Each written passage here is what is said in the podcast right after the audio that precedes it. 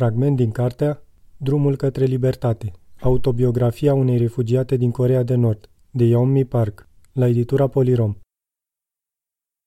Între timp, eu și sora mea am fost nevoite să abandonăm școala.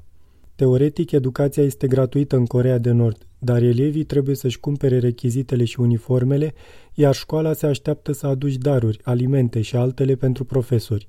Nu mai aveam bani pentru așa ceva, așa că nimănui nu-i mai păsa dacă mergeam sau nu la școală. În plus, eu și Eumi trebuia să ne petrecem tot timpul numai ca să supraviețuim. Ca să ne spălăm hainele și vasele, trebuia să mergem până la fluviu și să facem o copcă. Aproape în fiecare zi, una dintre noi trebuia să stea la coadă la pompă ca să aducă apă pentru gătit și pentru băut. Mâncarea pe care ne-o lăsa mama nu ne ajungea niciodată prea mult, așa că eram foarte înfometate și slabe. Așa cum a prezis mama, copiii din oraș au început să-și bată joc de noi pentru că eram o familie de criminali. Toată lumea spunea că tata distrusese viitorul nostru luminos și că ne lăsase într-o situație disperată. Noi le întorceam spatele și plecam cu fruntea sus. Dar știam că spun adevărul. După ce tata a fost închis și dat afară din Partidul Muncii, soarta noastră era pecetluită. Nu prea mai existau speranțe că vom mai fi vreodată o familie fericită. După iarna aceea lungă și întunecoasă din 2002-2003, m-am procopsit cu o erupție dureroasă pe față, care se crăpa și sângera când stăteam în soare. Eram mai tot timpul amețită și aveam probleme cu stomacul. Erau mulți copii care sufereau de așa ceva, iar mai târziu am aflat că toți aveam pelagră, provocată de lipsa acidului nicotinic și altor minerale. Un regim de înfometare bazat în principal pe porumb și lipsit de carne va declanșa boala, care te poate ucide în câțiva ani dacă nu ai o alimentație mai sănătoasă.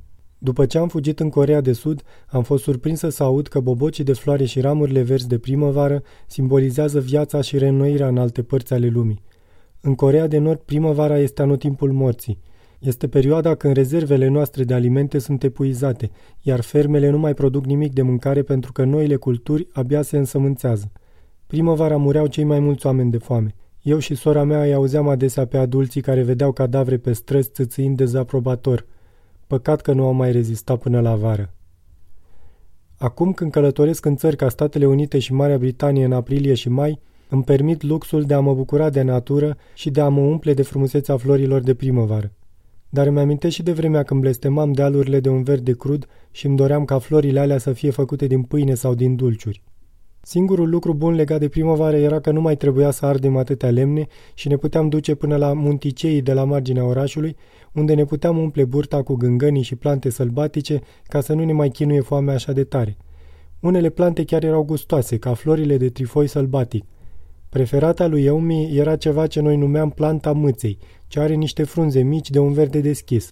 Mestecam și unele rădăcini fără să le înghițim doar așa ca să simțim că punem ceva în gură dar odată am mestecat o rădăcină de la care ni s-a umflat limba și nu am mai putut vorbi cel puțin o oră. După aceea am avut mai multă grijă. Multor copii le place să alerge după libelule. Eu când le prindeam, le mâncam. Băieții din cartierul nostru aveau o brichetă de plastic și m-au învățat să perpelesc un cap de libelulă la flacără deschisă. Mirosea incredibil la carne friptă și era delicios. În vara aceea am fript și cicade, care erau considerate o delicatesă, eu și sora mea ne petreceam câteodată toată ziua pe câmpuri, încercând să mâncăm cât mai mult înainte de a ne întoarce în casa noastră tăcută și întunecată.